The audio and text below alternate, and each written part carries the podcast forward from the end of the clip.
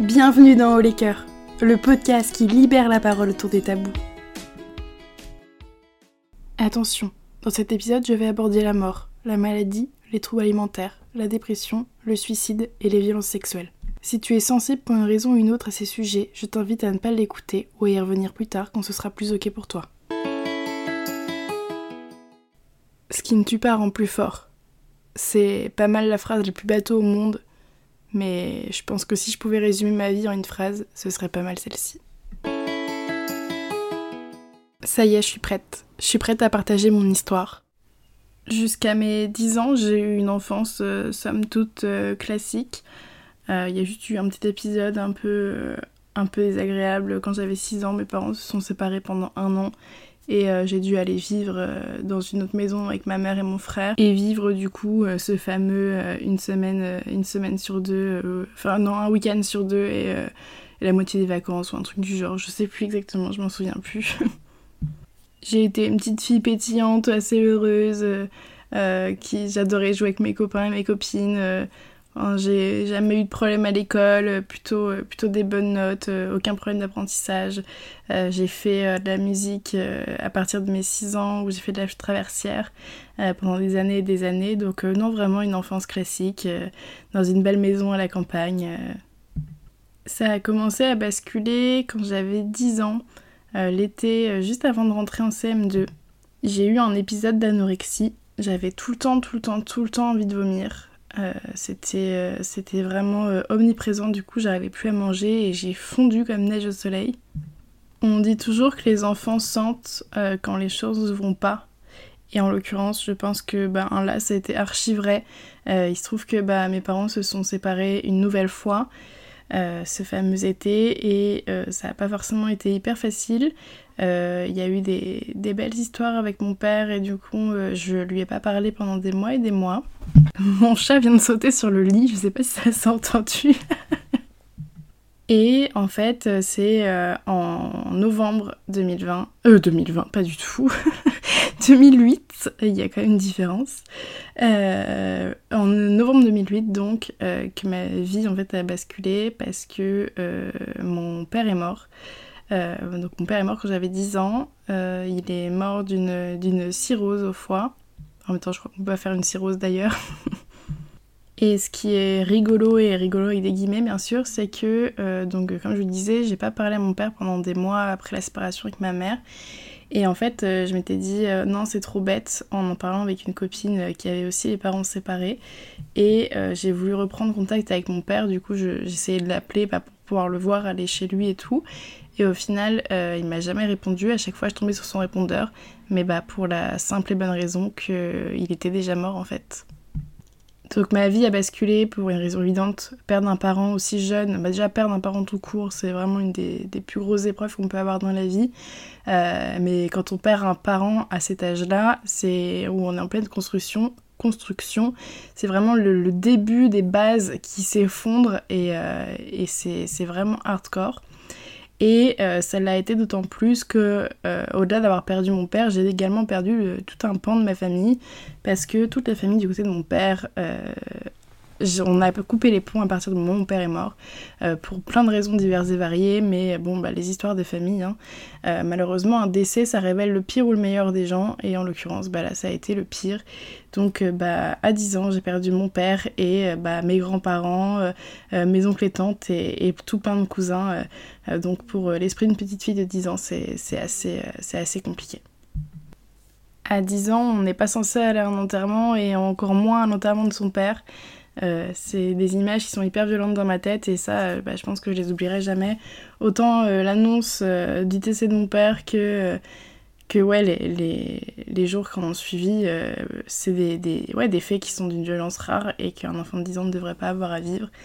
Et donc bah, ça fait complètement, complètement partie de ma construction. Et je reviendrai plus en détail, bah, je ferai d'autres épisodes bah, pour expliquer vraiment bah, ce sujet-là en particulier, mais là il faut que je balaye toute mon histoire, du coup je vais pas trop m'attarder ce qui est bien fait dans le développement de l'enfant en termes de psychologie, c'est que s'il y a vraiment un événement traumatique, euh, bah, le cerveau il, squeeze un peu le truc. Et en fait, il y a une sorte de déni qui, peut se, mettre en place pour permettre à l'enfant bah, de pouvoir quand même grandir euh, bah, sans, sans s'écrouler sous le poids de, de des traumas qu'il vit. Et en fait, ça a été mon cas dans la mesure où, euh, bah en fait, j'ai pas été triste très longtemps du décès de mon père. Euh, j'ai toujours été une petite fille hyper pétillante et ça s'est pas vraiment arrêté au décès de mon père. Euh, non, j'en ai très vite fait des blagues, il me semble. L'humour, l'humour comme armure, c'est un truc qui me définit depuis très très longtemps. Mais, mais je sais que ben, ça n'a pas été si difficile que ça. Ce qui était difficile, c'est quand je voyais mes copines avec leur père ou euh, les, gens parler de leur père ou voir des gens dans dans la rue pardon, avec leur père. Mais euh, sinon, euh, ma, ma, vie se passait bien. Euh, j'avais ma mère, mon frère, même si on n'était pas forcément les plus proches au monde. Bah écoutez, bah, ma vie suivait son cours et en fait, après je suis rentrée au collège. puis j'avais vraiment déjà des super copines, donc, et des copains aussi, mais surtout des copines. Et donc bah, j'étais hyper entourée, donc bah, en fait, tout allait bien pour moi. Ça a de nouveau basculé quand j'avais 13 ans. Euh, j'ai rencontré mon premier amour. et euh, donc, bah, qui dit premier amour dit euh, folle amoureuse, la passion dévorante, les grosses embrouilles où on a l'impression qu'on va mourir. ce fameux premier amour. Mais avec ce premier amour et toutes les expériences qui s'en suivent, est née ben, une, une hémétophobie, donc la phobie de vomir.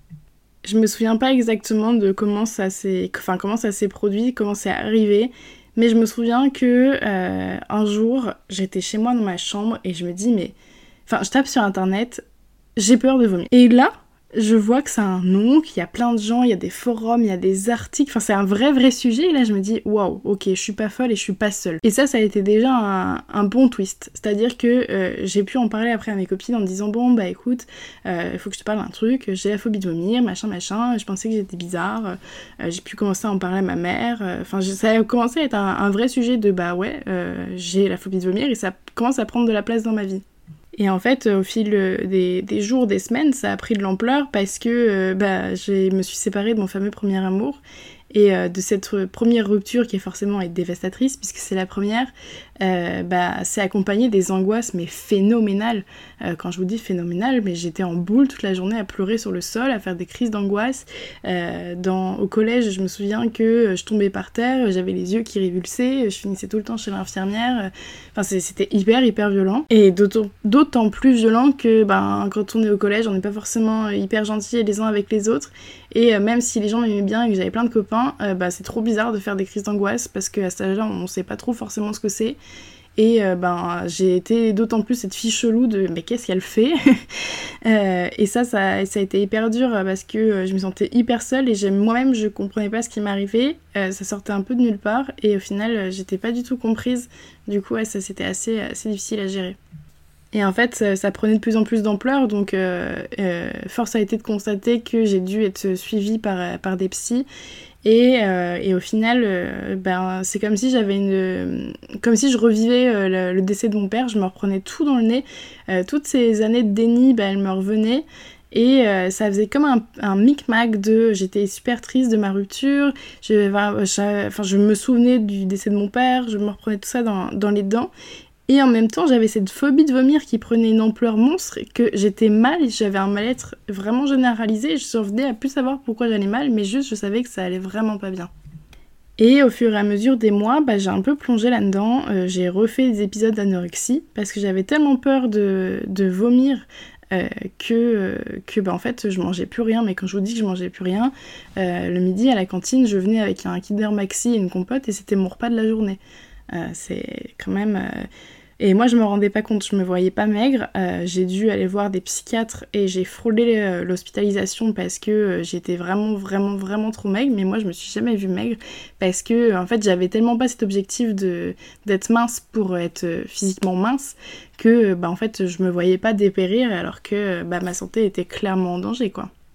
Et en fait, cette période-là, elle a été affreuse à vivre parce que euh, c'était difficile à la maison, parce que ma mère comprenait pas ce qui se passait. Euh, ma mère est quelqu'un de très terre à terre et qui est pas forcément hyper drivé par ses sentiments. Donc, euh, de voir sa fille crouler sous l'angoisse comme ça, c'était pas quelque chose qu'elle savait gérer. Donc, bah, elle composait comme elle pouvait, sauf que bah, forcément, ça a créé une grosse incompréhension entre elle et moi.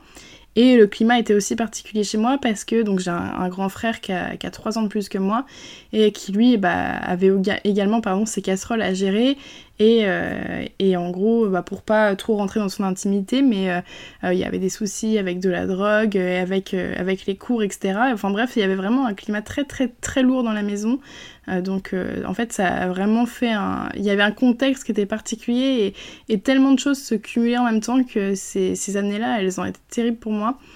Et je dirais un peu la goutte d'eau de, toute cette période, c'est que j'ai été contactée par quelqu'un un jour qui, euh, qui en fait euh, m'a avoué être mon, mon demi-frère et qui sortait, sortait un peu du, du chapeau et de, de, nulle part. Et ça aussi, ça a été assez compliqué parce que quand on a 14-15 ans, on n'a pas les épaules pour, pour porter forcément que, que quelqu'un vienne te dire bon bah voilà, ton père a eu un enfant et puis bah coucou, c'est moi quoi.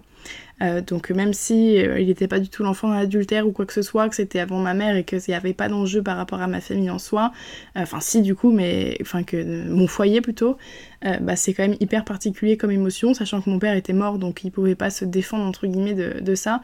Donc ça, ça a été hyper violent, d'autant plus que ma famille, bah, la famille de mon père, comme je vous disais, on se parlait pas. Donc euh, j'avais pas de d'éléments par rapport à ça et ça c'était pareil hyper violent et je me suis dit mais c'est pas possible ma vie est un film. Euh, j'ai déjà 14 ans et euh, enfin j'ai 14 ans il m'arrive déjà plein de choses que dans mon panel d'amis je ne connais personne à qui ça arrivait tout ce genre de trucs. Et en fait ça a pas du tout aidé à ce que je me sente normale et ça a juste creusé un peu bah, petit à petit bah, toutes ces angoisses, cette phobie. Euh. Mais encore une fois, je ferai des épisodes dédiés pour tout ça parce qu'il y a tellement de sujets euh, qui méritent d'être explorés que là, je les, je les balaye, vraiment juste bah, pour vous donner, donner un aperçu de mon histoire. Mais, mais bon, déjà là, vous verrez que c'est déjà, déjà atypique. Et malheureusement, au fil des années, j'ai juste dégringolé à pente. Euh, je suis euh, rentrée au lycée et mes angoisses étaient de, pire en pire. Euh, pourtant, j'avais rencontré, rencontré quelqu'un qui bah, a complètement changé ma vie. C'était enfin un peu le couple idéal entre guillemets et, et, ça se passait vraiment bien. Dans les faits, j'avais pas de raison en soi d'aller mal. j'avais cette phobie de vomir et le fait que mon père soit mort, mais c'était déjà des grosses raisons en soi, mais ce que je veux dire, c'est que j'avais toujours euh, bah, mes super copines, j'avais un copain, euh, un copain de ouf, mais pour autant, ça allait pas du tout, et au fil des mois, euh, bah, je, me suis juste enterrée, entre guillemets. C'est-à-dire que j'allais de moins en moins en cours, j'appelais régulièrement mon copain qui était déjà parti du lycée, lui, parce qu'il était plus vieux, pour qu'il vienne me chercher en cours parce que j'étais incapable d'y rester. Enfin, c'était c'était assez compliqué. Et en fait compliqué au point que bah, au bout d'un moment j'arrivais plus du tout à aller en cours.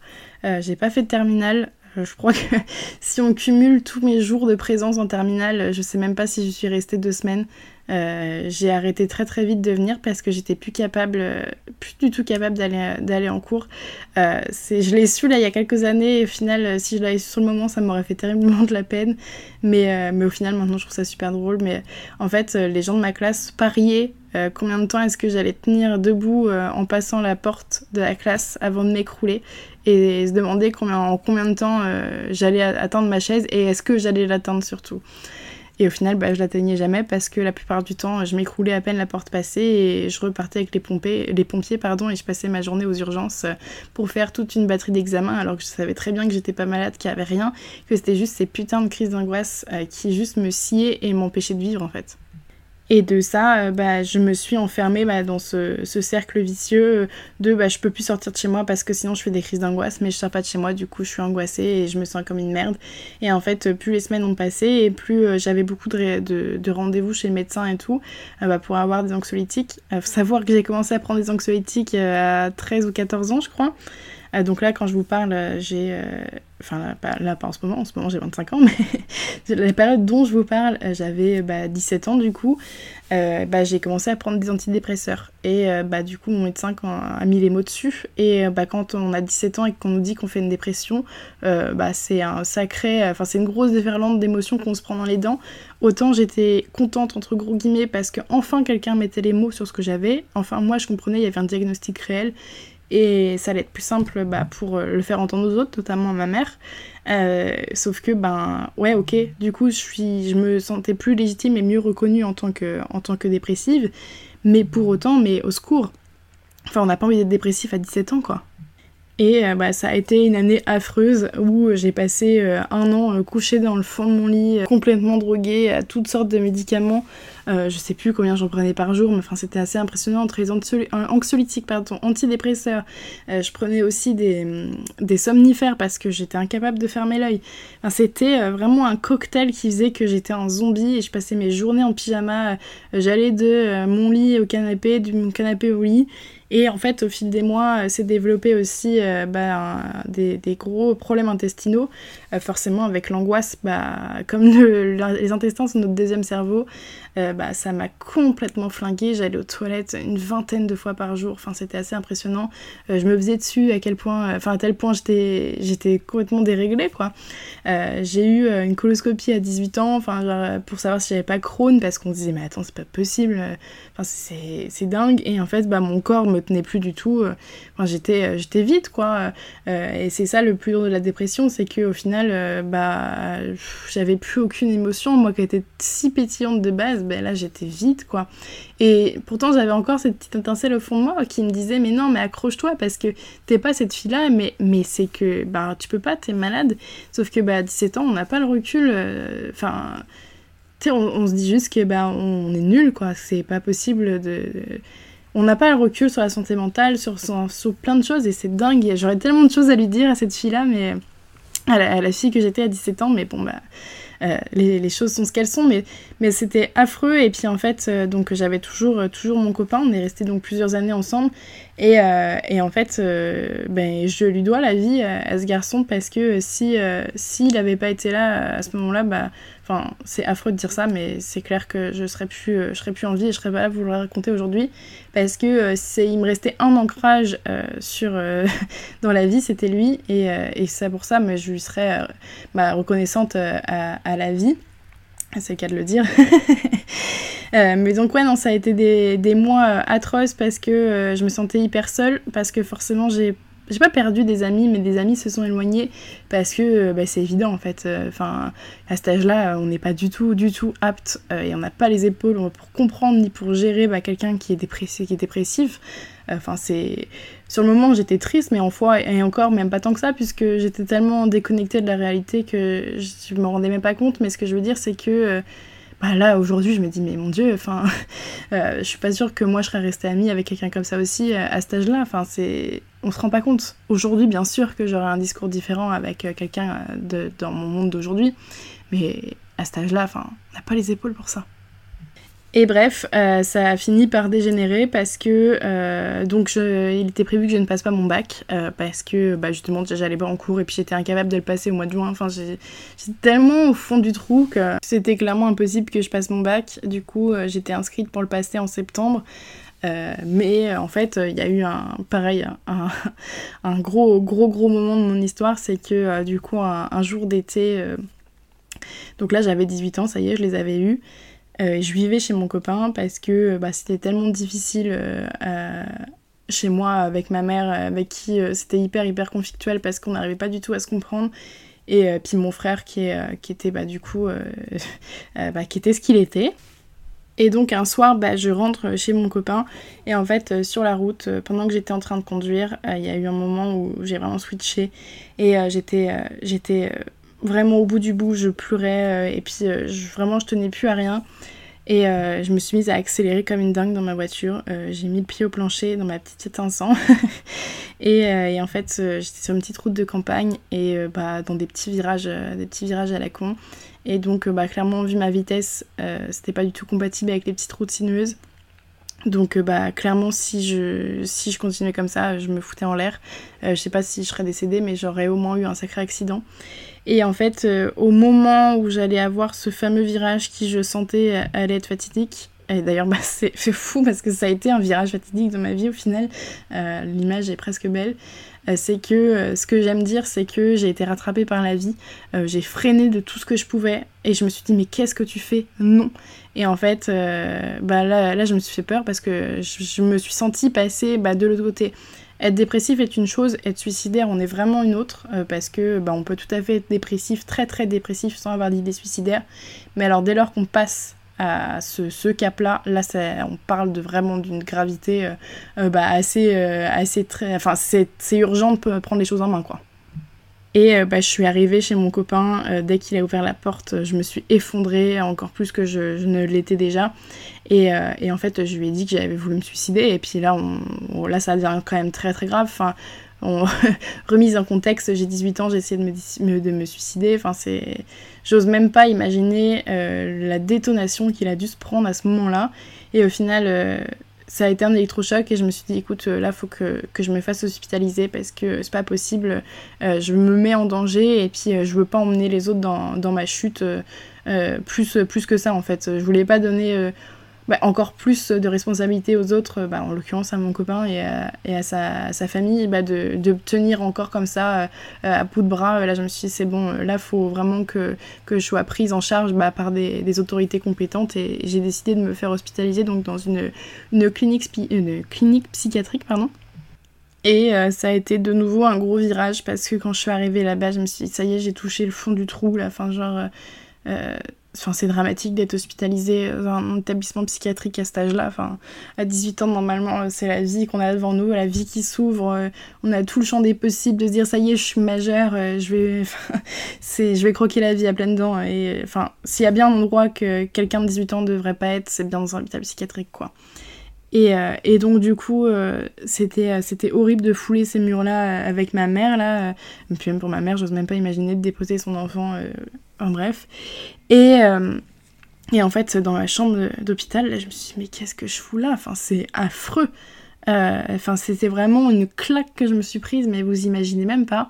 Euh, le soir au repas, parce que quand on rentre dans un établissement comme ça, bah, on, on est mis à l'écart au début bah, pour, pour être. comment dire Pour qu'ils puissent bah, voir comment est-ce qu'on se comporte avec les autres, etc. Et puis, bah, comment nous est-ce qu'on est, etc. bref, il y a tout un. J'ai pas mon mot, mais vous avez compris ce que je veux dire on est analysé quoi. Et, euh, et, les gens étaient. Euh, ben, voilà, c'est un hôpital psychiatrique, donc forcément les gens sont mal. Euh, il y a des pathologies, il y a de la schizophrénie, de, des névroses, enfin il y, y a, beaucoup de choses qui, qui peuvent. Enfin qui sont assez impressionnantes et qui en l'occurrence m'ont fait peur à, ce moment-là parce que bah, à 18 ans on est quand même encore vachement vulnérable et d'autant plus en dépression. Et, et, du coup, j'étais assez impressionnée par là où j'étais. Et je me souviens que le soir, j'ai appelé justement mon copain en lui disant Mais bah, viens me chercher, genre, je peux pas rester là. Enfin, je... Oui, je vais mal, mais pas à ce point-là. Euh, je me suis dit, non, non, euh, maintenant que je suis ici, ok, euh, j'ai fait n'importe quoi, j'ai essayé de porter attente à ma vie, mais là, je comprends, qu'est-ce que je fais là? Et ça a été un déclic de malade. à la base, quand je suis rentrée à l'hôpital, on m'avait dit que je devais rester au moins un mois. Parce que bah, parce que ce que j'avais fait était grave et que mon, état le bah, le, le, méritais quoi. Enfin, j'étais tellement dans un état de, dépression sévère qu'il fallait que je sois suivie pendant au moins un mois euh, et que ça serait sûrement plus. Et en fait, euh, bah, moi j'ai pris la décision très vite que j'allais partir, donc mon copain était ok pour venir me chercher le lendemain. Évidemment, moi j'appelle ma mère pour lui dire, bah voilà, je suis sortir de l'hôpital, elle me dit mais n'importe quoi. Euh, j'en parle au médecin, j'en parle aux, infirmières, etc. Elles me disent bah non, vous êtes rentré là pour au moins un mois, enfin vous sortez pas comme ça. Et en fait, euh, ben, moi, c'était hors de question que je reste ici. J'ai dit, ok, je passe la nuit, mais alors par contre, demain, je pars. Euh, donc, bah, ils m'ont shooté pour que je dorme. et, euh, et, au final, le lendemain, je me réveille. ils m'ont posé tous plein de questions pour être sûr que je vais bien partir. Je oui, oui, je ne reste pas là. C'est hors de question que je reste ici, enfermée entre quatre murs. Enfin, non, non, non, non. c'est, enfin, ok, là j'ai compris, je, vais me soigner, etc. Mais je, reste pas dans un hôpital, je c'est pas possible. J'ai donc signé une décharge pour sortir, donc contre avis médical.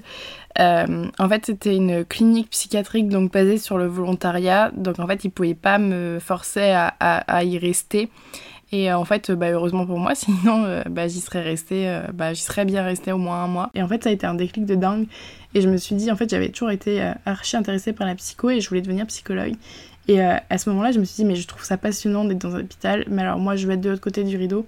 moi, je veux être soignant et je veux pas être, je veux pas être une patiente. Et du coup, je suis sortie de l'hôpital. Donc là, on était à peu près en juillet, je crois. donc juillet 2016. Et euh, donc je n'avais pas passé mon bac. Et euh, j'étais inscrite du coup pour le passer en septembre. Donc je suis sortie de l'hôpital, on est parti en vacances avec mon copain. Et en revenant de vacances, euh, j'ai eu trois semaines où j'ai appris mon, programme de terminale bah, de, but en blanc. Parce que bah, du coup, j'avais pas de cours, donc bah, mes annales de bac bah, ont été mon support. Et pendant trois semaines, j'ai bossé, bossé, bossé. Euh, j'avais le soutien de mon chat. Euh, euh, ceux qui le savent à quel point j'aime mon chat, bah, mes deux chats, mais surtout une, c'est horrible à dire. Désolée Capu qui me voit à côté, mais, mais j'ai un lien extrêmement fort avec mon premier chat, mais justement parce que je l'ai eu à ce moment-là de ma vie, je pense. En fait, c'est un chat qui a été abandonné dans la rue et il se trouve que le père de mon, de, mon copain de l'époque, du coup, avait vu des gens jeter des chatons dans la rue et l'avait récupéré. Et mon copain avait dit Ah, bah, Elise, elle aimerait bien avoir un chat. Et donc, euh, de fil en aiguille, Cassiopée est rentré dans ma vie comme ça. Et, je me souviens que je, révisais mon bac sur mes annales, là, et que j'avais un, aquarium de poissons qui était vide, et je mettais mon petit chaton dedans, à côté. Euh, l'image, quand on l'a pas, doit être vraiment chelou, mais moi, dans ma tête, c'est euh, tout, plein de, tout plein de souvenirs, et c'est tout mignon. Bref, du coup, en trois semaines, j'ai appris mon bac. Mince, on entend mon ventre gargouiller, je crois. c'est cadeau. Euh, je pensais que je l'aurais pas. J'étais. Euh, je sais pas si c'est encore comme ça maintenant. J'imagine que oui, mais surtout les simulateurs là euh, à, à calculer combien fallait que j'aille, que j'ai, pardon, dans chaque matière pour pouvoir avoir assez la moyenne en fonction de mes coefficients pour pouvoir avoir mon bac. Et en fait, ben, je m'étais dit, ouais, bah, tout au mieux, j'aurai mon bac au rattrapage. Enfin je pensais pas l'avoir ou alors je l'aurais au rattrapage et au final euh, ben, je l'ai eu avec mention. Et c'est assez incroyable parce que euh, quand je suis allée chercher les résultats de mon bac bah, déjà j'étais archi stressée. Et en gros il y a le directeur ou la directrice, d'ailleurs, je me souviens plus, euh, qui m'a. Qui. Elle enlève. Enfin, elle montre la liste de, ceux qui ont leur bac. Donc, déjà, quand on le passe en septembre, on n'est pas beaucoup. C'est des cas particuliers, c'est des gens qui ont des soucis de santé. Ou il y avait d'autres académies. Donc, par exemple, il y a des personnes qui venaient du Sénégal parce qu'ils étaient reliés donc, à l'académie de, de, Rouen, euh, parce que c'était des lycées français. Et euh, donc bah, on était, je crois qu'on était 12 à l'heure passée, une 10 ou 12. Et on l'a peut-être été 3-4 à l'avoir notre bac. Et, euh, et j'en faisais partie, donc déjà euh, j'étais tellement contente de savoir que j'avais mon bac. Et, et surtout donc le directeur ou la directrice qui me dit bah bravo et vous l'avez eu haut la main. Et là bah, je me souviens avoir regardé mon, mon copain en disant mais comment ça enfin, Comment c'est possible? Euh, Il y, a, un mois, j'étais euh, au bord de la mort euh, dans un hôpital psychiatrique et, là, j'ai mon bac avec mention, mais genre incroyable. J'aurais pu avoir la mention très bien, mais à cause de mon 3 en maths, f 5 ça m'a ça m'a flingué mes notes. Mais enfin, j'ai eu des notes de dingue. J'étais en, ES du coup, donc c'était SES COEF 9 et j'ai eu 18. Donc euh, incroyable, mais franchement, euh, c'est une fierté de dingue. Je peux pas expliquer ce sentiment-là. Et encore aujourd'hui, euh, du coup, bah, j'ai 25 ans, donc mon bac commence à se faire un peu loin.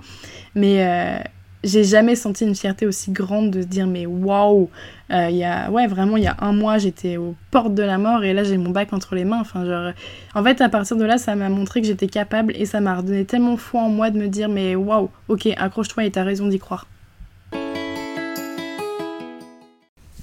Et de là, bah, je me suis inscrite en fac de psycho, j'ai commencé les cours, etc. Donc c'était un petit peu compliqué de retourner en cours parce que du coup, euh, euh, bah forcément, j'avais fait un an, euh, un an dans mon lit et bah, c'était développé une sacrée phobie scolaire à force de faire des crises d'angoisse à peine la porte du lycée franchie que bah, forcément j'avais archi peur d'aller en cours. donc c'était un peu sportif de rester assis dans les amphis, mais au final, bon j'arrivais à le faire un petit peu au début. Et je voulais prendre un appartement et pour pouvoir se faire, euh, ma mère me dit ok tu prends ton appart si tu veux, mais alors d'abord tu bosses pour pouvoir te le prendre. Du coup, euh, j'ai eu mon premier travail, j'ai bossé chez Red Bull. Mon tout tout premier taf, c'était chez Red Bull. Euh, pour ceux qui savent ma passion pour le Red Bull, bah, comprendront d'où elle vient. et donc, bah, j'ai travaillé et en fait, bah, c'est quand même un taf qui prenait du temps. Du coup, j'allais pas en cours parce que, parce que j'allais travailler. Et puis bah ça m'arrangeait bien, donc euh, finalement je me suis dit ok je me prends un an pour moi où euh, je vais pas en cours, je vais juste travailler et puis le reste du temps bah, je me repose. Euh, parce que bah, j'avais passé une année vraiment très très très très très très sportive et intense juste avant, enfin forcément même si j'allais mieux et que j'étais plus en dépression à proprement parler, enfin du moins d'une intensité beaucoup beaucoup beaucoup moins sévère, bah ça laisse des séquelles, enfin c'est pas anodin du tout d'avoir ce, genre d'expérience dans la vie je souhaite ça à personne. Et donc, bah, forcément, il fallait aussi que je me reconstruise un petit peu. Et euh, donc, euh, bah, c'est passé ma première année de fac où, bah, évidemment, je n'ai pas validé puisque je n'y allais pas. Je crois que j'ai même pas fait les partiels ou alors euh, j'en ai fait un sur 15. j'ai pu prendre mon appartement, mon tout tout premier appartement, donc, donc avec mon chat, donc trop chouette. Et puis, bah, après, j'ai continué à, avancer petit à petit, à me reconstruire. Euh, et, en gros, donc euh, bah, à la rentrée, j'ai euh, redoublé ma, première année de fac, mais c'était de plus en plus difficile d'y aller. J'y allais quasiment jamais, quasiment jamais en cours. Il y avait des gros problèmes avec mon appartement. c'était un vieil appartement, il y avait plein de conneries et le proprio était pas hyper, hyper sympa. Du coup, c'est moi qui gérais tout. Euh, et, puis je me suis, euh, séparée aussi de, mon copain à ce moment-là. Enfin, je faisais un peu, un peu n'importe quoi. Enfin, n'importe quoi, franchement, à, raison garder, hein, évidemment. Euh, je faisais pas non plus des, folies, mais ce que je veux dire, c'est que je savais pas trop où j'allais, je savais pas ce que je voulais. J'étais un peu, un peu déboussolée. et au final, je restais beaucoup chez moi. Enfin, je restais couchée la plupart du temps. j'étais pas triste, j'étais pas en dépression comme ça j'avais pu l'être des, des mois avant. Mais je sais pas, je sentais que j'arrivais pas à avancer, donc bah je stagnais un peu et puis bah les, mois passaient. Euh, ça a été un carnage dans mon appart, du coup j'ai dû déménager en urgence euh, au bout d'un moment.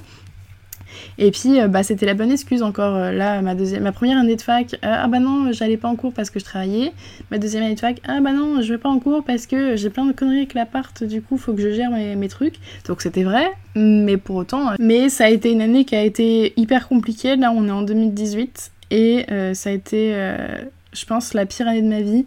Euh, même si j'ai fait une dépression en 2016 et que bah, forcément c'était hyper intense. Mais la dépression fait qu'on se sent vide et que on vit moins. Enfin, on vit moins les émotions. Oui et non. Je sais pas comment expliquer, il y a que les personnes dépressives qui pourront comprendre ce sentiment, mais ça va tellement mal que finalement on a plus mal. Et en 2018, j'étais pas à ce stade de dépression, donc là ça faisait mal, mais j'en avais conscience et j'étais capable de pleurer. Euh, en dépression, je pleurais même pas parce que j'étais tellement vide que je ne pouvais pas. Et là, en 2018, euh, je passais mon temps à pleurer parce que justement, euh, bon, je vous épargne tous les détails, mais grosse rupture amoureuse avec ce, fameux garçon avec qui on avait joué un peu, un peu au chat et à la souris. Et là, c'était vraiment la, rupture définitive qui a, qui a fait bien, bien mal après des années de relation. Et donc, j'étais dans un état pitoyable. Et, et en fait, j'ai aussi, euh, au même moment, en fait, c'est que ça a été un cumul de choses euh, hard ou euh, bah, rupture définitive, changement d'appartement en urgence parce que gros problème. Et, et j'ai un de mes amis qui est, qui est, décédé, qui a eu un, accident en montagne. Et ça, pareil, bah, ça claque bien ça claque bien dans la tronche quand on a un de, un de nos amis qui décède à cet âge-là. Euh, enfin, c'est pas du tout, du tout la suite des, enfin la suite logique des choses. Et, là, ça, ça a fait, ça a fait bien, bien, bien mal. Et euh, là, je me suis enfermée dans un truc de déni où je me suis dit, ok, euh, vas-y, marche, marche, marche, et puis tu verras ce, que enfin, ce qui se passe. Mais, mais ouais, j'étais un peu déconnectée de la réalité, un peu, un peu en roue libre, entre guillemets. J'ai rencontré quelqu'un d'autre bah, pile à ce moment-là, et en fait, je me suis bah, complètement mise dans la relation parce que bah, ça me permettait de pas penser à, à, tout ce qui allait pas. Et, ah, j'ai mon chat qui fait du bruit à côté encore une fois, décidément. Euh, donc oui, je me suis mis dans la relation euh, bah, comme un peu pour fuir euh, tous les drames des, derniers mois et au final, bah, ça faisait du bien aussi de vivre des, choses, des choses sympas, d'être d'aimer, d'être aimé. C'est vrai c'est vrai que ça faisait du bien dans ce contexte hyper particulier. Sauf qu'en fait, euh, très rapidement, au fil des mois, euh, bah, je me suis bien rendu compte qu'il y avait un truc qui allait pas.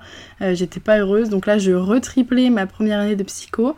cette fois, je m'étais dit, tiens, je vais la faire par correspondance. Comme ça, quoi qu'il se passe, je vais quand même réussir à, à, réussir mon année. parce que, bah, je vous dis que là, j'avais beaucoup de mal à avancer, que j'avais du mal à me mettre dedans et tout. Mais pour autant, pour vous mettre un peu en contexte, c'est que c'est une passion de ouf, la psycho. c'est vraiment un truc qui m'anime. Et à l'époque, je croyais dur comme faire que je voulais être psychologue. Enfin, vraiment, je, ça faisait partie de mes. Enfin, c'était dans mes tripes, ça faisait partie de moi de me dire euh, je serai psychologue, je vais aider les gens, je sais ce que ça fait de souffrir, donc euh, bah, je serai une bonne psy. Euh, je voulais travailler du coup en milieu carcéral et ou psychiatrique, mais c'était vraiment un truc qui m'animait. Enfin, je pouvais vraiment en parler de ouf. et donc, bah, c'était hors de question que j'abandonne. Enfin, vraiment, c'était fait pour moi. Et euh, donc euh, mon, copain de l'époque euh, s'en allait vivre une semaine, enfin deux semaines par mois dans, l'est de la France et je l'avais suivi. Et en fait, bah, comme moi mes cours étaient par correspondance, je restais chez moi toute la journée encore, encore et encore. Moi j'étais bien confinée bien avant l'heure. J'ai été précurseur pour ça. Et en fait, ces longues journées toute seule dans l'Est, dans l'appartement qui me plaisait pas plus que ça et qui était assez froid d'ailleurs, bon bref, on s'en fiche, ça apporte pas grand chose, mais pour vous donner un peu un, un état d'esprit, euh, donc j'étais avec mes deux chats quand même, mais, euh, mais je sais pas. C'était hyper hyper pesant, j'attendais que mon mec rentre euh, pour manger avec lui, etc. En fait, j'étais dépendante du moment où mon copain allait rentrer le soir pour avoir enfin un peu de, un peu de bonheur dans, dans cette journée. Et donc sinon j'étais toute seule à l'autre bout de la France toute la journée et, c'était bah, très très propice pour le coup à la rumination. Euh, et en fait, euh, ben, je, sentais que ça allait pas. Au final, je bossais pas mes cours, je passais mes journées sur YouTube à regarder des vidéos. Et en fait, euh, un jour, j'ai eu un déclic. C'est que j'étais toujours amoureuse de mon ex pendant que j'étais donc avec mon nouveau copain. Et, et en fait, c'était une situation qui me brisait le cœur parce que bah, j'arrivais pas à me projeter dans la relation dans laquelle j'étais parce que justement, j'avais encore trop un pied dans le passé. Mais euh, bah, les choses étaient ce qu'elles étaient. Euh, bah, J'essayais de quand même m'accrocher à cette relation et de, de, faire en sorte que ça fonctionne parce que j'étais quand même hyper hyper attachée à ce garçon-là. Mais, euh, mais en fait, euh, j'étais dans une ambivalence folle où ben, ça allait pas. Déjà que c'était une année qui était compliquée parce que euh, bah, donc, bah, mon ami était, était est décédé. Enfin bref, c'était une année vraiment, vraiment, vraiment particulière. Et, et en fait, j'ai eu un déclic de malade. De toute façon, je suis quelqu'un qui fonctionne énormément en déclic, vous l'avez peut-être déjà compris. Et en fait, un jour, j'ai une, de mes copines qui m'envoie un message et qui me dit euh, Ah, bah j'ai parlé euh, à euh, Bip, pour ne pas citer son prénom, donc mon, mon, ex, et il a des projets de partir vivre à l'étranger là dans les mois à venir. Et en fait, ça m'a mis une claque, mais vous imaginez même pas. Euh, je me suis dit, mais waouh, euh, lui il avance. Du coup, il avait une, nouvelle copine, il avance, ils ont des projets, ils font des, trucs. Et puis moi, j'étais là en mode, mais moi je stagne, je suis pas capable de faire mes cours. Ça fait trois fois que je m'aille de psycho. Enfin, genre, j'ai vraiment eu ce truc de me dire, mais je pleure. Quelqu'un à qui je n'arrive même pas à la cheville. Enfin, ma vie est ridicule. Euh, et je me suis trouvée vraiment comme une merde à ce moment-là. C'est rigolo parce qu'il ne le saura sans doute jamais, mais à ce moment précis, c'est dingue, il m'a sauvé la vie une seconde fois. Et euh, ça a été euh, bah, vecteur de changement parce que je me suis dit, ok, j'arrête la psycho. Euh, c'est sorti de nulle part, mais je me suis dit, je vais m'inscrire dans une école de com. Et au final, j'ai passé les concours que j'ai eus et, puis ben voilà, je savais que c'était lancé sur autre chose. j'ai quitté, j'ai quitté mon copain parce que je me disais, bah ça sert à rien. Enfin, c'est c'est voué à nulle part. Euh, j'ai mon cœur est ailleurs. Même j'ai beau euh, être vraiment vraiment hyper attachée à ce garçon-là, mon cœur est ailleurs, donc ça sert à rien. J'ai repris ma vie en main et euh, ben, ça m'a fait un bien fou parce qu'il était temps. là, je vous parle de cette période-là, du coup j'avais 21 ans et ma vie prenait enfin un tournant positif. Et là, c'est moi là, mais je me suis jamais sentie aussi bien parce que bah, c'était enfin euh, là, je recommençais enfin à vraiment respirer. Euh, mes années d'errance où j'arrivais pas à avancer, que je sentais que j'avais un boulet à la cheville, eh ben, je sentais que ça, ça y est, ce chapitre-là était en train de se fermer et que j'allais enfin pouvoir commencer une nouvelle vie et être vraiment heureuse. Mais c'était trop beau pour être vrai. Euh, parce que le ciel m'est de nouveau tombé sur la tête quelques mois après. Euh, en fait, euh, donc là, j'étais vraiment à l'aube de rentrer euh, donc, dans mon école de com. Et donc j'étais super heureuse, enfin genre c'était trop trop bien cette nouvelle page qui s'ouvrait à moi et tout. Enfin c'était un, un, livre blanc, tout était à écrire, enfin genre enfin, toutes les pages blanches à écrire, je veux dire. Et en fait, un soir, ma mère m'appelle pour me dire que notre maison de famille a été vendue, puisque du coup, elle était en vente parce que ma mère a refusé sa vie et bah, elle voulait emménager avec son nouveau copain. Et d'ailleurs, je fais une petite aparté euh, sur cet homme-là qui est quelqu'un d'extraordinaire, que je porte très très très fort et très haut dans mon cœur, euh, qui euh, nous a offert une, seconde famille et enfin c'est juste génial. J'aurais jamais pensé pouvoir m'attacher de nouveau à un homme bah, comme un père, donc, donc voilà, trop génial et hyper chanceuse pour ça. Et donc ma mère m'appelle pour euh, m'annoncer que la maison est vendue et en fait euh, je me suis mise à pleurer comme si quelqu'un était mort. Enfin c'était assez surprenant comme réaction euh, dans la mesure où bah, je savais qu'elle allait être vendue, ça faisait des mois qu'elle était en vente et puis de toute façon ça faisait déjà des années que j'y habitais plus, que j'avais mon appart et même avant d'avoir mon appart au final je vivais chez mon ex donc donc ouais vraiment étrange comme réaction. Mais soit, au final, j'étais dans un bar avec une copine pour fêter. bah, elle, elle, entrait aussi dans une nouvelle école, du coup, bah, on fêtait ça. Donc euh, bah on a bu des verres et puis on s'est dit tiens allez vas-y euh, bon mood on se prend des, vacances on se réserve quelques jours à Barcelone sur un coup de tête enfin incroyable et euh, donc le lendemain matin je me réveille et je me réveille pas bien. Je me sens un peu vaseuse j'ai la gerbe. Je me dis ok chelou ok bah j'ai bu hier soir ça doit être ça. Sauf que les heures passent et en l'occurrence ça ça ne passe pas. Sauf que je comprends très vite que c'est pas l'alcool. Et là, je me dis, mince, euh, est-ce que je serais malade? Sachant que la phobie de vomir, pour rappel, euh, bien s'il y a bien un truc que je ne supporte pas, c'est bien de vomir ou d'avoir la, nausée. Euh, pour vous donner une indication, à l'heure où je vous parle, je n'ai pas vomi depuis que je suis en CE2. c'est vraiment quelque chose qui me terrifie et en plus je n'y suis enfin j'ai pas été confrontée depuis tellement longtemps que enfin ce truc est hyper comment dire et d'autant plus irrationnel par rapport à ça et euh, donc je, comprends que euh, je suis pas malade, que c'est pas l'alcool. Et c'est bizarre, c'est une sensation que je ne connais pas. Euh, pourtant, j'ai été une grande angoissée, comme je vous le disais, et là, c'était pas une angoisse comme j'avais l'habitude d'avoir. J'appelle ma copine avec qui on a réservé les, les, voyages à Barcelone et je lui dis de venir très vite chez moi parce que je me sens pas bien du tout. Et en fait, pendant que je suis au téléphone avec elle pour l'appeler, euh, j'ai manqué de vomir euh, dans mon salon. Et là, je me suis dit, ok, il y a un truc qui tourne pas rond, c'est pas normal que je réagisse comme ça. Elle arrive, finalement j'arrive à me calmer, à passer une journée plutôt moins normale, mais je suis un peu euh, de me dire qu'est-ce qui s'est passé, trop bizarre, vraiment, vraiment, trop bizarre, genre je me sentais pas malade mais une envie de vomir, vraiment présente. Et en fait, euh, ces épisodes-là se sont reproduits ben, au fur et à mesure des jours, euh, sans que je comprenne vraiment ce qui se passait. Du coup, il a fallu que je trouve des combines bah, pour, euh, bah, pour me, me, faire du bien avec cette fameuse nausée, parce que c'était assez terrible. J'avais des, des hauts de cœur, en fait, vraiment à chaque fois à deux doigts de vomir, donc vraiment, vraiment pas agréable. Et après, j'avais peur que ça arrive. Du coup, je rentrais de nouveau dans une spirale de stress alors que quel enfer, sachant que euh, je commençais ma nouvelle école quelques jours, semaines après, je me suis dit c'est pas possible. Euh, je tourne enfin une page, j'arrive enfin à avancer, et voilà que je recommence à faire des trucs chelous, ça n'a aucun sens. Donc ça, je fais ma, rentrée euh, donc à l'ISCOM, je commence donc ma nouvelle vie en école de communication, euh, et, en fait, c'est de pire en pire. J'ai de plus en plus de mal à aller en cours. Je fais des crises d'angoisse. Enfin, c'est vraiment, vraiment chaud. Et en fait, un soir, après une énième crise d'angoisse où j'ai demandé à mon ami de venir me chercher euh, à l'école, je sais pas si ça vous rappellera euh, ce que je disais il y a quelques minutes où c'était mon ex qui venait me chercher en cours au lycée parce que je pouvais pas y rester. Ben là, c'était ma copine qui avait pris, enfin ma pote qui avait pris ce, ce rôle-là, quoi.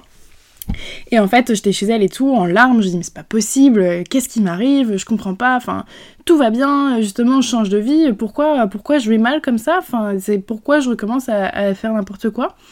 Et en fait, euh, on, parle et tout, et elle me dit mais Elise, t'as commencé à être, à être mal au moment où t'as su que ta maison était vendue. Est-ce qu'il s'est passé quelque chose dans ta maison? Et en fait, je lui dis, ben euh, non, euh, enfin pas que je sache, je lui dis oui, effectivement, j'ai un souvenir un peu bizarre qui a monté ces, dernières semaines. Euh, j'avais un, copain à ce moment-là et en fait, j'en avais parlé et ça l'avait pas fait rire. Moi, j'avais dit pour la blague, ça l'avait pas fait rire. Et en fait, je raconte ce fameux souvenir à ma pote et pendant que je lui explique, elle me chope les poignets et elle me se met face à moi, elle me regarde droit dans les yeux et en fait, j'ai hurlé. Mais quand je dis que j'ai hurlé, j'ai parti en crise d'angoisse. Et là, j'ai compris. J'ai dit, mais écoute, c'est pas toi que j'ai vu, c'est mon père. Et là, il y a eu un twist dans ma tête parce que je me suis dit, il y a un truc qui est pas normal. Mon souvenir en question, j'en viendrai plus, plus en détail sur toute cette histoire euh, dans, un, dans, un, autre podcast. Mais euh, du coup, là, je me dis, ouais, il y a un truc qui va pas du tout. Donc, je décide d'aller voir la psy qui m'a suivi pendant que, euh, pendant que je faisais ma dépression quand j'étais au lycée. Et en fait, comme si je lui apportais la pièce manquante du puzzle, la lumière enfin, ce, fut chez elle et elle me dit Bon alors Elise, il va falloir que vous soyez forte et courageuse parce que vous avez été une victime. Votre père était un criminel et vous avez été victime d'inceste. Alors, euh, bim. euh, alors, euh, ouais, je, m'y attendais. Au final, j'avais finalement compris le message. Et quand elle me l'a dit, effectivement, bah, le ciel me tombe sur la tête. Mais à la fois, ça explique, mon Dieu, mais tellement de choses. Vous n'avez pas idée que, en fait, je suis presque soulagée. Du coup, on se lance dans euh, des, séances d'hypnose et en fait, euh, bah, de par l'hypnose, mes souvenirs reviennent et puis bah il n'y a, pas photo. Enfin, il y avait déjà très peu de doutes avant, mais euh, parce que j'avais déjà des souvenirs qui avaient commencé à remonter en fait. Mais avec l'hypnose, incroyable. Et encore une fois, je viendrai plus en détail là-dessus dans un autre épisode, mais, mais c'est impressionnant. Et le, le, moi, le cerveau me fascine, me passionne. C'est pour ça que je voulais faire de la psy. Enfin, c'est pour ça que j'ai fait de la psycho et que je voulais être psychologue en, psychiatrie parce que je trouve le cerveau humain mais incroyable. Autant j'ai une histoire de merde, mais je trouve mon histoire passionnante par rapport à, plein d'aspects psychologiques. Enfin, c'est dingue tout ce que le cerveau met en place. Et en fait, euh, donc j'avais fait une, amnésie donc post-traumatique où euh, j'ai oublié bah euh, la quasi quasi bah, la quasi moitié de ma vie, on va dire euh, où euh, ben ouais, euh, j'ai été victime d'inceste par mon père donc pendant, pendant plusieurs années. Euh, donc ça a été assez violent bah, à, à, appréhender et, et en fait au moins ça a permis de calmer un peu mes crises d'angoisse parce que euh, j'en ai pas parlé encore mais euh, ces crises d'angoisse là étaient je disais qu'il fallait que je trouve des superfuges bah, pour calmer ces fameuses nausées qui étaient là euh, tout le temps. Et en fait je me shootais à, la menthe poivrée. J'en ai tout le temps sur moi et bah voilà ça vient de cette époque. J'avais tellement envie de vomir tout le temps que la menthe poivrée calme les nausées. Et depuis c'est un toc je peux pas je peux pas l'enlever sur moi parce que j'ai tellement peur que enfin non finalement c'est pas vrai j'ai plus peur mais mais je préfère l'avoir sur moi ça me rassure en fait je me dis au cas où j'ai la gerbe, je suis très contente de l'avoir sur moi. Et euh, je buvais mais des litres de jus de citron, je me suis flingué les dents et l'estomac, enfin c'est assez terrible, mais, euh, mais ça allait tellement pas qu'il fallait que je trouve des, solutions pour plus aller avoir la gerbe quoi. Et donc, bah, j'ai continué à faire des séances de psy parce qu'évidemment, quand on se prend ça sur le, coin du nez, bah, on n'a pas forcément les épaules pour, euh, pour, pour, gérer ça tout seul.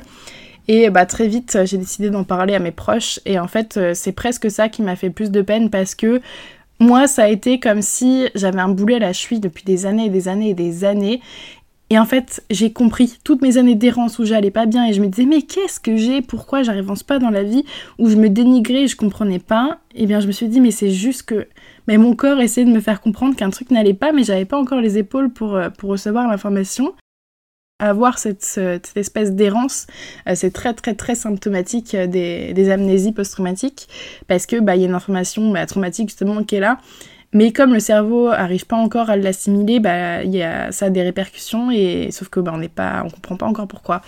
Du coup, mais ça m'a tellement soulagée et puis vous savez j'ai tellement eu des réactions bizarres avec mes différents copains euh, enfin, notamment celui avec qui je suis restée vraiment longtemps, euh, plusieurs années. Euh, je, l'ai quitté parce que je m'en suis rendu compte à ce moment-là et je me suis dit mais c'est dingue en fait. au moment où je l'ai quitté, je lui ai dit que je ne l'aimais plus alors que c'était pas vrai. Mais il y avait comme un truc au fond de moi qui me poussait à lui dire mais non, tu peux pas rester avec lui. Il t'aime et toi tu l'aimes trop, c'est dangereux. Alors que je savais bien que non, c'était pas dangereux et qu'au contraire, il était très bénéfique et c'était quelqu'un de, plutôt sain comparé aux autres que j'ai pu avoir après. Euh, mais, euh, mais ouais, j'ai vraiment eu ce truc de fuir parce que euh, je, pense que j'ai tellement traumatisé par, les hommes qu'au final ben j'ai fui quelqu'un qui me, qui me rendait heureuse parce que ça a fini par me faire peur au fil des années quoi. Et je me suis comportée d'une manière hyper étrange avec lui. Là je vous parle de la fin, mais tout le long de la relation j'étais bizarre, j'avais des réactions que je comprenais pas. Et en fait on s'est fait beaucoup de mal à cause de ça et ça c'est aussi quelque chose qui du coup a perduré bah, avec euh, les autres relations qu'on suivit. Mais, euh, mais c'est. je comprenais pas, je me suis vraiment bizarre, enfin, je suis toxique comme personne et tout, alors qu'au final, ben. À juste titre, euh, je me protège juste, protégeais pardon, juste euh, bah, des hommes, et puis des hommes qui en plus ont eu accès à mon intimité, donc forcément euh, double peine entre guillemets.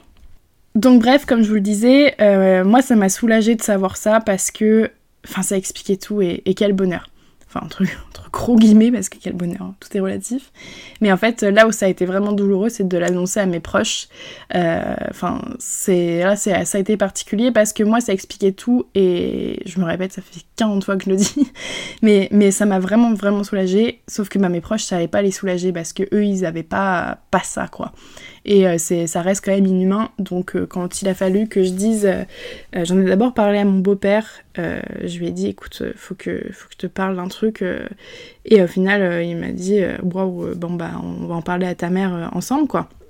Et ça, enfin, annoncer à sa mère qu'on a été violé par son père homme que notre mère a choisi pour faire sa vie, qui a choisi pour être le père de ses enfants, quand on se dit que bah merde, ce prédateur était euh, bah, dans le toit, enfin sous le toit de la maison, et que bah c'était ouais, quelqu'un qu'on aimait, avec qui on dormait quoi.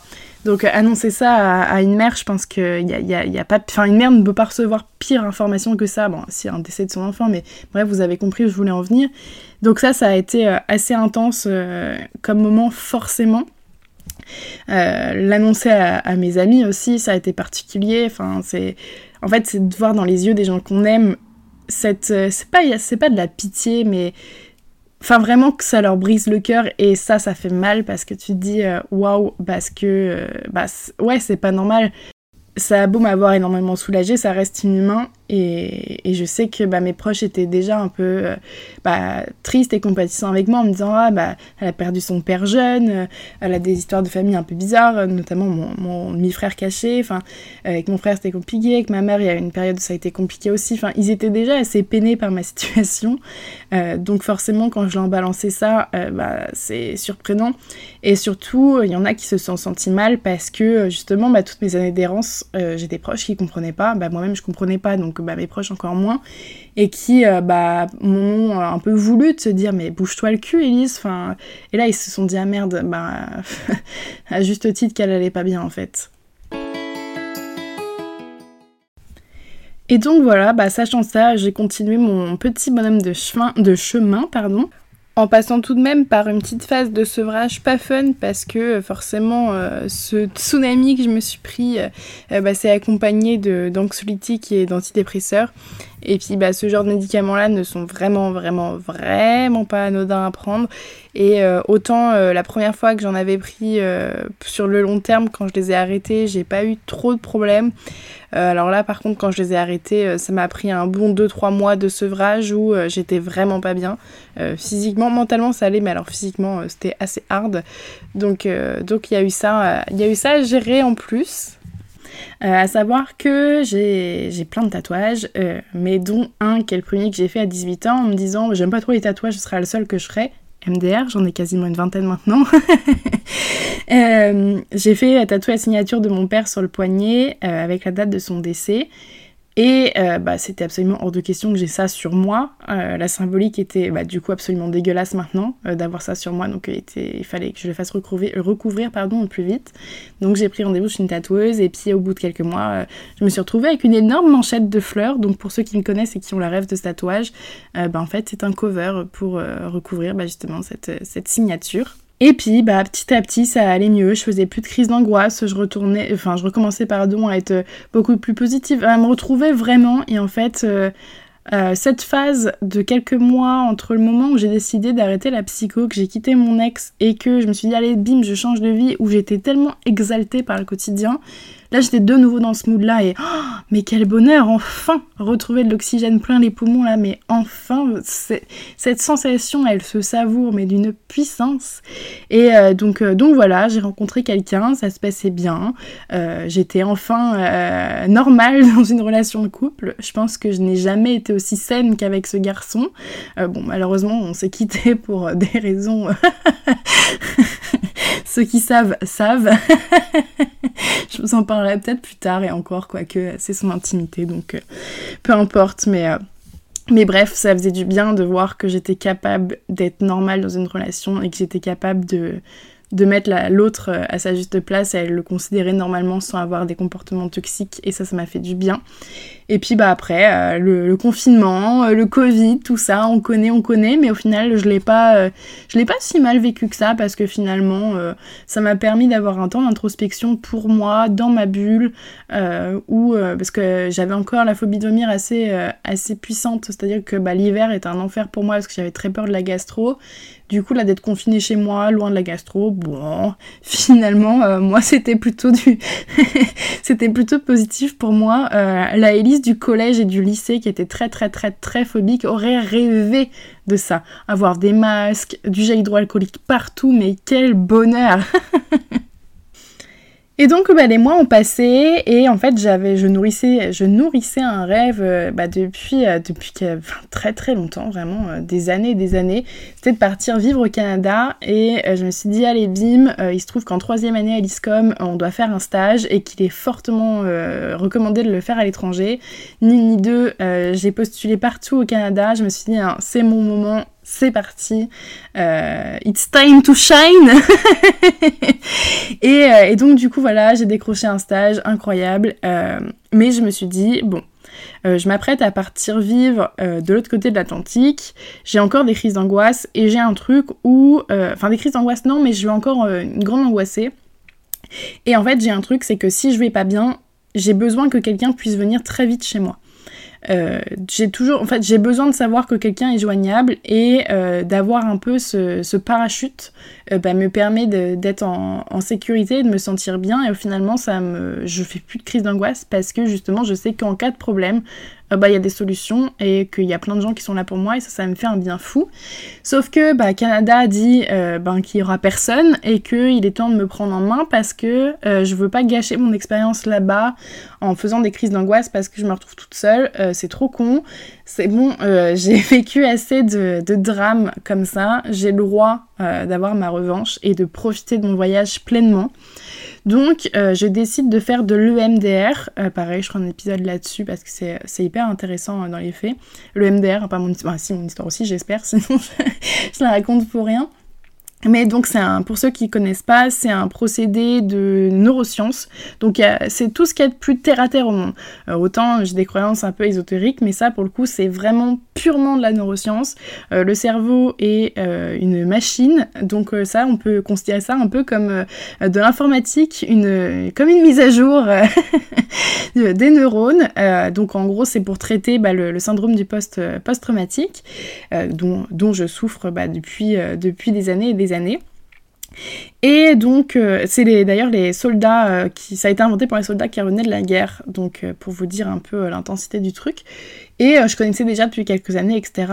Et je là, je me suis dit, bon, bah, en vrai, ça peut être une bonne chose pour moi, ça pourrait me faire du bien, justement, avant de partir au Canada. Comme ça, bah, je pars apaisée et sereine. Et donc, bah voilà, je commence le MDR. Et au moment où j'ai commencé le MDR, j'ai rencontré quelqu'un.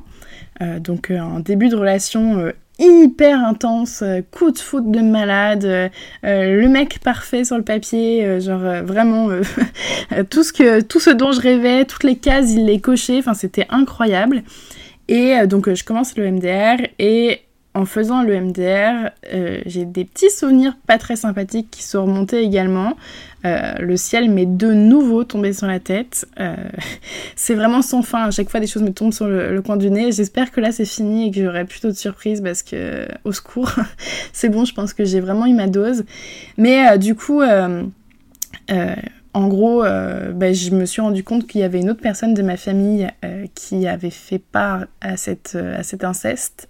je vous dirai pas qui c'est pour respecter son intimité, mais du coup, oui, c'était c'était une autre personne qui, qui, a ouais, fait partie de ça. Avec mon père également donc et en fait au fond de moi je le savais ça expliquait également beaucoup beaucoup de choses euh, et, en gros, pour, euh, pour vous dire, euh, j'en veux pas à cette personne-là. Parce que ben on était enfant et que bah on était on était comment dire manipulé bah, par par un pervers quoi par un, bah, un criminel pédocriminel. C'est bizarre d'utiliser ces termes là et surtout ils sont pas courants pour parler de ça mais dans les faits c'est les bons termes. Et donc ben à cet âge là on n'a pas forcément la, conscience des choses et du moins on l'a mais moi c'est tellement pervers que finalement ben voilà quoi. Donc non j'en veux pas à cette personne là euh, pour autant cette personne ne fait plus partie de ma vie aujourd'hui mais pour un concours de circonstances en l'occurrence. Euh, c'était déjà traumatisant d'avoir subi bah, l'inceste de son père mais quand on a en plus subi l'inceste d'une autre personne de sa famille et que les deux ont fait ça en même temps euh, bah, je fais pas un dessin mais ça donne lieu à des scènes assez euh, assez euh, rocambolesque, comme pour, je pourrais dire. Euh, J'en rigole, mais vous voyez, euh, je dis, enfin, moi, l'humour est vraiment, vraiment une armure pour ça, et vous comprendrez peut-être du coup pourquoi, euh, face à la violence de ce genre d'événement-là, euh, si j'arrivais pas à le prendre avec le sourire, mais en fait, euh, je me serais juste effondrée. Ce que j'ai fait du coup il y a quelques années, enfin la, puissance et l'intensité de ma dépression s'explique. Euh, là, franchement, je pense que vous comprenez, vous avez les cartes en main pour comprendre. Enfin, ça, explique mieux. Roman ne s'arrête pas là, malheureusement. plus de révélations, a priori. enfin, pas du même type du moins. c'est que le garçon avec qui j'étais c'est tellement cliché de nos jours, mais mon Dieu, quand c'est vraiment le cas, c'est atroce. Et ça m'énerve d'ailleurs à quel point on, rend ça courant alors que, mais non. Il y a des gens qui sont toxiques, mais, mais pas toujours à ce point-là. C'est que du coup, mon, mon ex, mon dernier copain, était un, enfin, est un pervers narcissique.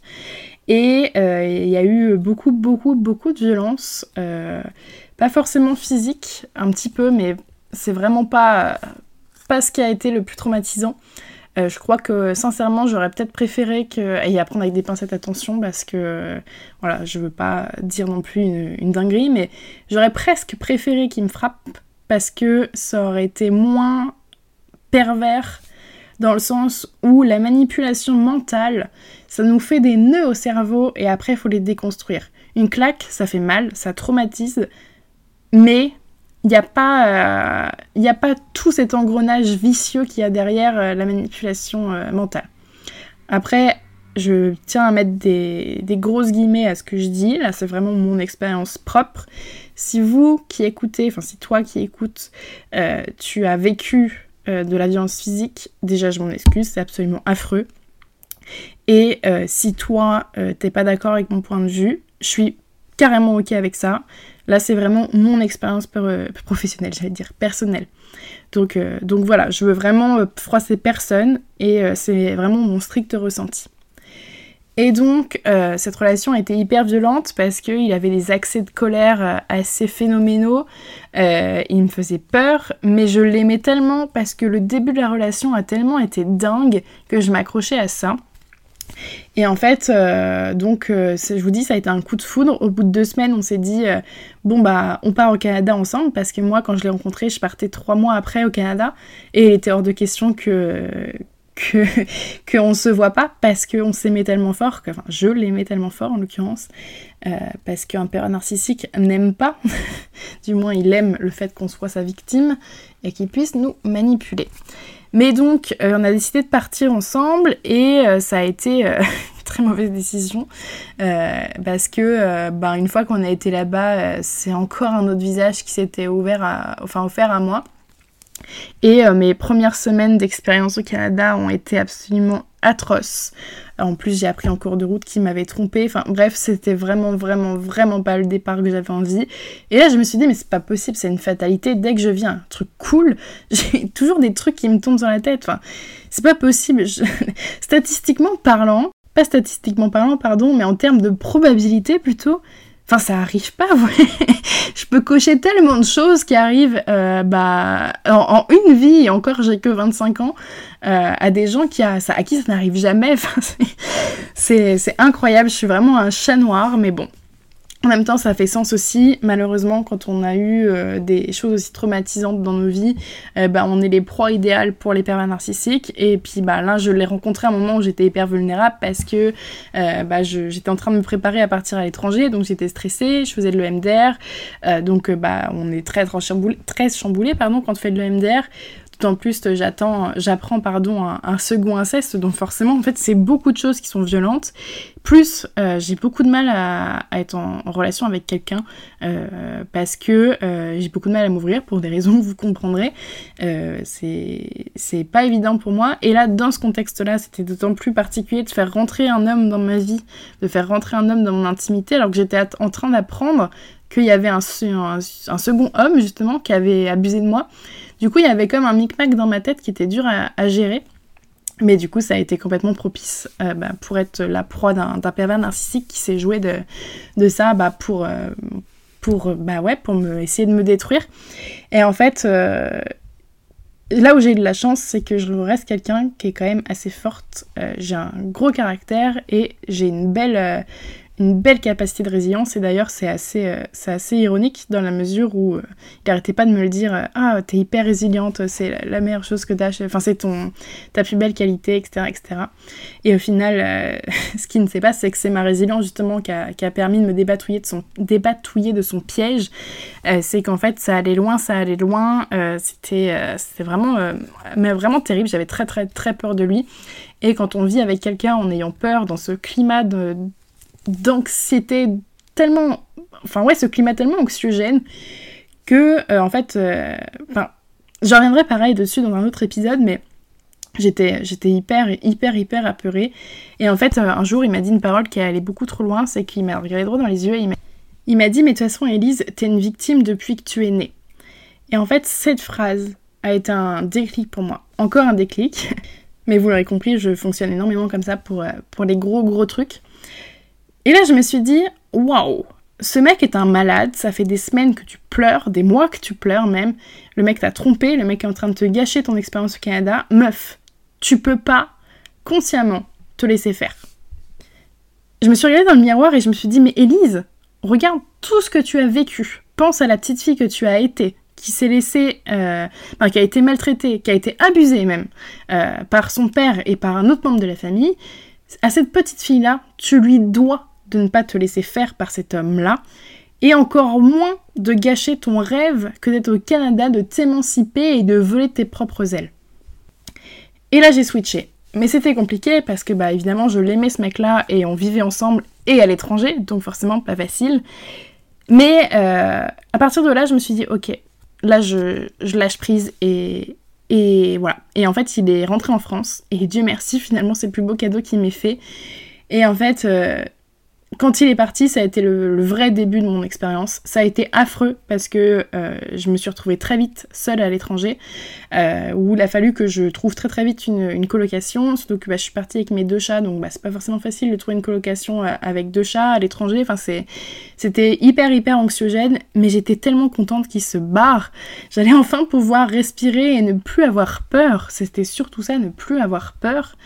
Et en fait, euh, bah ouais, mon expérience a commencé quand il est parti et ça a été incroyable, c'était la meilleure expérience de ma vie. Et euh, bah après, il fallait quand même que je m'en mette de cette rupture parce que c'était quelqu'un que j'aimais malgré tout et, euh, c'est là où justement toute la, complexité de ce genre de situation. C'est que, en fait, si la même histoire était arrivée en France, je sais pas si j'aurais pu réagir de la même manière. C'est parce que là, j'étais au Canada et que je m'accrochais à mon rêve. Et que mon rêve, j'aimais plus fort mon rêve que je ne l'aimais lui.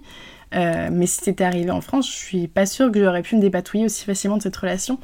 Que là, euh, en fait, quand il est parti, on était toujours ensemble, on s'est pas séparés instantanément. Mais en fait, j'étais tellement loin de mon quotidien, j'étais tellement dans un autre mood de me dire mais je veux découvrir ce pays incroyable. Euh, j'avais des colocs enfin trop trop cool et j'avais envie de nouer des liens avec elle, etc. Donc il n'était pas question que, que lui là vienne me gâcher ça. Donc finalement, j'ai réussi à, me remettre super vite de cette rupture et ça a été un, réel bonheur, quoi. Enfin, enfin. Euh, ça a juste été quand je suis rentrée en France, euh, euh, j'ai fait, en fait, je me suis remise à faire des angoisses, je, je sursautais tout le temps, j'avais tout le temps peur. Et en fait, bah, je me suis rendu compte que je refaisais un syndrome post-traumatique. Je me suis dit, c'est pas possible.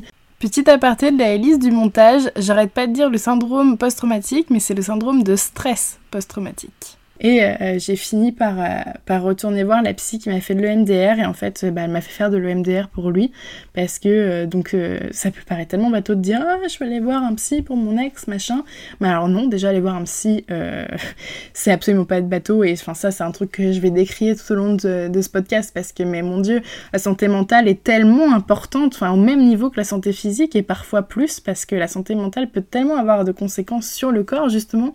Bref c'est un autre débat et j'en reviendrai euh, ben, au cours de d'autres épisodes, mais mais du coup, ouais, j'ai refait de l'EMDR pour lui, pour gérer bah, un peu ce, stress post-traumatique, parce que euh, il y avait des séquelles de la relation. Euh, il y a tellement eu un, climat d'insécurité où j'avais peur bah, pour, pour ma vie. Enfin, on en est arrivé à ce point-là. Et puis, bah, toute la manipulation, tous les, tous les trucs qu'il y a pu avoir. donc, au final, ça m'a fait du bien de faire de l'EMDR. Et puis, et puis j'ai pu clore ce chapitre-là. Dans les choses marquantes de ma vie, il y a également le fait que je sois atteinte d'endométriose. J'ai décidé de pas en parler dans cet épisode-là parce que c'est pas quelque chose qui euh, est vraiment traumatique euh, en, tant que tel. Ça l'est dans mon quotidien parce que euh, c'est hyper impactant de par, de par les symptômes que ça a. Mais vu la longueur de cet épisode, je trouvais ça plus pertinent d'en parler vraiment à part entière, donc euh, euh, dans des épisodes dédiés, parce que Dieu sait qu'il y a des choses à dire, mais, euh, mais enfin pour cet épisode-ci, je trouvais que c'était pas forcément hyper intéressant d'en dire plus. Et voilà, j'en suis venue au bout. Euh, donc euh, voilà ma, petite vie, ma petite histoire avec, avec ces, nombreuses embûches euh, qui m'ont du coup donné envie de créer, créer ce podcast. Maintenant, je pense que vous comprendrez mieux pourquoi. pourquoi je, dis que bah, ce qui ne tue pas ne rend, plus fort. Dans, mon cas, bah, c'est complètement vrai parce que d'avoir survécu à tout ça, bah, c'est vraiment mon moteur. ça m'a apporté une force de malade, une manière de voir la vie vraiment, euh, vraiment euh, différente et riche finalement. Sincèrement, si je pouvais réécrire mon histoire, je pense que je le ferais même pas. Parce que, certes, ça a été atroce. je suis passée vraiment par des moments que je ne souhaiterais, mais à personne et même pas à mon pire ennemi. Mais en fait, ça m'a tellement forgé, ça m'a tellement construit dans la personne que je suis aujourd'hui et la personne dont je suis fière euh, parce que euh, bah, je pense que sincèrement je suis une belle personne, je l'ai peut-être pas toujours été ou du moins pas à 100% mais aujourd'hui j'ai l'impression que bah, j'ai plus tellement de vices, que je suis quelqu'un de vraiment gentil, d'empathique et de très très très très tourné vers les autres et, et ça, c'est précieux en fait. Euh, ça m'a rendu beaucoup, beaucoup, beaucoup plus humaine euh, de, vivre tout ça. Et, en fait, ben, moi, c'est vraiment un truc qui me passionne, l'humain, justement. Donc, de pouvoir, moi, avoir cette perception des choses, je trouve ça, je trouve ça génial. Et puis, je me suis dit, il faut que ça serve à quelque chose dont ce podcast. Euh, j'ai pas la prétention de dire que je vais pouvoir changer le monde, hein, bien sûr que non, j'aimerais bien. Euh, mais, euh, mais si déjà, ma petite échelle, je peux faire du bien à certaines personnes en, en, expliquant que ouais, on peut vivre des choses absolument dégueulasses, mais se relever. Et puis finalement, ben, la vie, ne s'arrête pas. Et que bah, c'est de toute expérience, on peut en tirer une richesse et se, se construire d'une manière plus solide derrière. Bah, en fait, j'aurais tout gagné. Si, euh, si quelqu'un qui écoute ça, qui vit des choses dures, se dit Ah, mais ok, euh, bon, bah, elle, elle a réussi, il n'y a pas de raison que moi je réussisse pas. Bah, c'est vraiment l'objectif de ce podcast-là. Et puis au-delà de ça, c'est aussi libérer la parole bah, sur d'autres sujets, mais bien sûr des sujets beaucoup plus légers que tout ça. Mais ce que je veux dire, c'est que euh, j'ai été drivée par le tabou, puisque bah, j'ai grandi en ayant la moitié de mes souvenirs en moins, que bah, après, forcément, c'est des choses qu'il fallait pas trop crier sur tous les toits, parce que bah, c'est des sujets qui sont difficiles, que ça peut froisser les gens. Et puis finalement, je me suis dit, comme, euh, comme un cri du cœur, ben vas-y, raconte ton histoire, euh, raconte, euh, enfin, ouais, donne la parole à d'autres personnes, j'en claque des doigts, tiens, donne la parole aussi à d'autres personnes qui, qui ont également des choses à dire, qui ont vécu des choses, c'est hyper important de pouvoir fédérer autour de justement la libération de la parole sur de plein de sujets divers et variés. Et c'est vraiment un truc qui m'anime et donc je suis trop contente de pouvoir, pouvoir faire ça. Et je vous invite euh, d'ailleurs du plus profond de mon cœur à me contacter si vous avez une histoire à partager et que justement vous aimeriez avoir la parole à mon micro, ben, avec grand plaisir. Sincèrement, euh, si vous avez une histoire pleine de tabous ou, que sais-je, euh, je vous invite à me contacter et puis on verra ce qu'il est possible de faire. Et en tout cas, j'espère que euh, ça vous a pas fait trop de peine d'écouter ça, que ça n'a pas réveillé euh, des, traumas ou des souvenirs négatifs pour vous. Si c'est le cas, bah, vous m'envoyez vraiment vraiment désolé et euh, je suis ok pour qu'on en discute si vous voulez. Vous, pouvez pardon m'envoyer des messages sur Instagram, donc sur le compte ohlaker.podcast. Et je tenais à vous dire que qui que vous soyez, quoi que vous ayez vécu, accrochez-vous. La vie est beaucoup plus belle qu'elle puisse paraître par moments. Elle vaut la peine d'être vécue. Et euh, quand on traverse des choses difficiles, ça rend juste les moments de bonheur beaucoup plus intenses parce qu'on sait d'où on vient. Alors, au les cœurs Merci d'avoir écouté mon podcast. Si t'as plu, n'hésite pas à liker et à partager à tes proches. Ensemble, mettons en lumière la libération des tabous. On se retrouve tous les 10 du mois pour un nouvel épisode. Enfin, quand j'y arrive. Et en attendant, on se retrouve sur Instagram, ohlecoeur.podcast. Prends soin de toi et des autres, c'est super important. Et surtout, au les